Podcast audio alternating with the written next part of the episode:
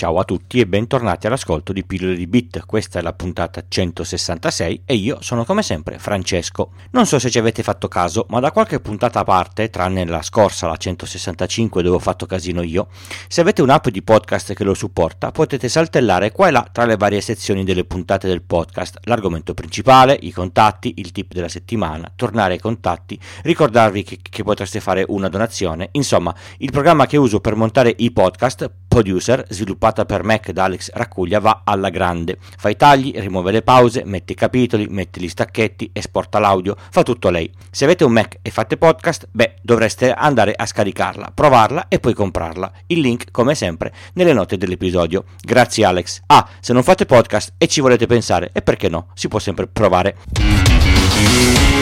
Nella puntata 164 abbiamo parlato del sensore fotografico che salva sulla scheda di memoria le immagini in un formato particolare che non è JPG né BMP, ma viene detto RAW, quindi crudo. In poche parole avete il formato RAW di una fotografia, è come avere il negativo della pellicola vecchio stile. Possiamo muoverci con una maggior libertà in post-produzione, ottenendo cose impensabili e irraggiungibili rispetto ad avere un'immagine in JPG. Tutta questa libertà ha un costo iniziale. Se un'immagine in JPG occupa pochi mega, un'immagine RAW ne occupa fino a 50 sulla scheda di memoria. Questo vuol dire che quando andremo a fare una sessione di scatti, quando finalmente potremo uscire di nuovo a fare fotografie, dovremmo dotarci di memorie capienti, se no finisce che a metà vacanza o giro fotografico lo spazio sarà esaurito e non potremo più fare fotografie. La stessa cosa vale una volta tornati a casa. I 1000 scatti in RAW occupano più spazio sul disco del computer, sui quali dovranno essere elaborati, e visto che devono essere tutti elaborati perché non sono utilizzabili per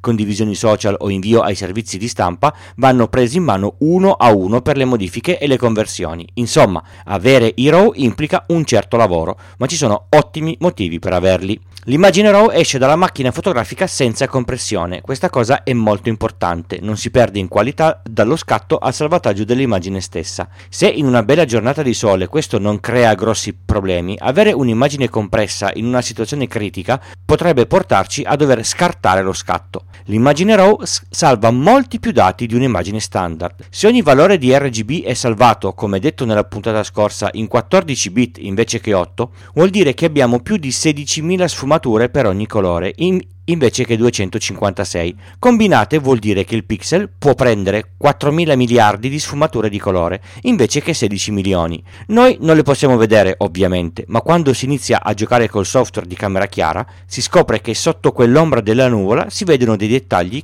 che non sono un ammasso grigio, ma sono altre forme di grigi diversi, magari con nascosto anche un volatile. Le magie di avere 6 bit in più di profondità di colore.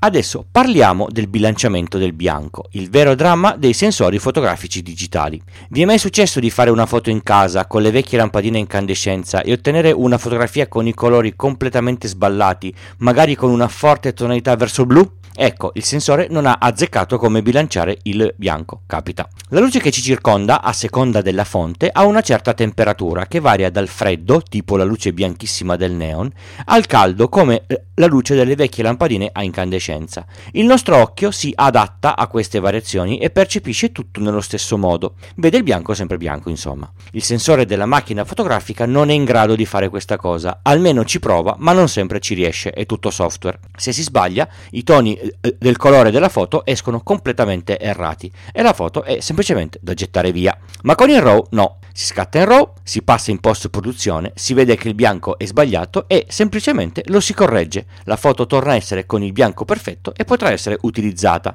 La correzione del bianco fatta sul RAW rende la foto perfetta, come se il bianco fosse stato calcolato alla perfezione al momento dello scatto. Non è finita ancora, c'è un ultimo motivo per cui lavorare in RAW è una gran bella idea. Quando si elaborano le foto, ogni modifica, anche la più piccola, col conseguente salvataggio dell'immagine, genera un degrado della qualità perché questa viene compressa nuovamente. Lavorare sul RAW è diverso. Tutte le modifiche vengono fatte e salvate su un file di configurazione. Mi spiego con un esempio. Decido di modificare la luminosità della foto. Il software scrive su un file a fianco a RAW, luminosità più 3. Quando vado a vedere la foto, il software carica il RAW, legge il file di configurazione e lo applica, poi mi fa vedere il risultato. Il file di origine non viene toccato, anche se salvo 1000 volte 1000 impostazioni diverse. Quando faccio l'esportazione in JPG per mandare la fotografia al servizio di stampa, l'immagine viene generata una sola volta e compressa una sola volta, la qualità perciò resta la più alta possibile. A tutto questo si aggiunge la magia che ha inserito Apple con iPhone 12 e il sensore LiDAR. Ho parlato di questo sensore nella puntata 53, madonna quanto tempo fa. In parole povere, misura in modo molto preciso e veloce la distanza di ogni singolo punto nello spazio. Cosa ha fatto Apple? Una roba che ha del fantascientifico. Ha detto, in poche parole, a ogni pixel dell'immagine, oltre ad assegnare il valore RGB, assegno il valore dalla distanza del sensore fotografico. E quindi posso definire in un'immagine, che è solitamente bidimensionale, una profondità. So quali sono i pixel davanti e quelli dietro. In questo modo, nel mondo del fotoritocco, posso definire che tutti i pixel oltre una certa distanza, che potrebbero essere lo sfondo, ad esempio, li sfoco, oppure ci metto un'immagine diversa sopra, al posto di usare il green screen. Insomma, un salto avanti direi epocale. E come si lavora sui RAW? Si lavora nella cosiddetta camera chiara, che fa un po' il verso alla camera oscura che si usava quando si lavorava sulle pellicole della fotografia analogica. Ci si siede al computer e si usano software specifici adatti a gestire enormi librerie di foto che possono lavorare direttamente sui RAW, correggere i difetti degli obiettivi, riconoscere i dati di scatto e così via. Tra i più famosi cito, non sponsorizzati, Adobe Lightroom, Luminar Photo Editor e gli open source Darktable, LightZone e RAW Therapee. Non dimenticate un buon fotografo: una volta esportate tutte le foto in JPEG, si fa un bel backup di tutte le foto in RAW e le archivia in modi consoni.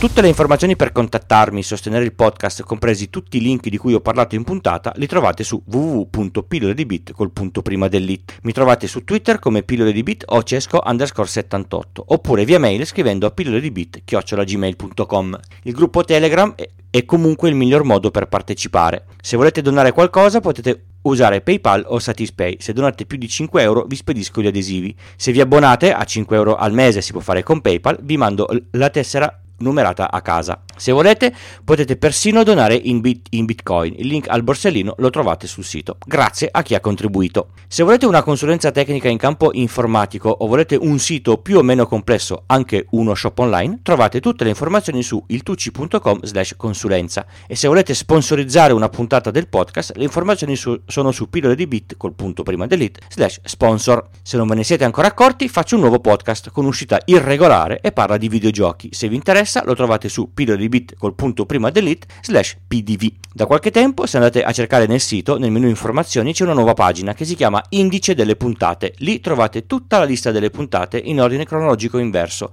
Magari vi è più comodo se stavate cercando qualcosa di specifico, oppure se non sapete cosa ascoltare, per farvi ispirare da uno dei vari titoli.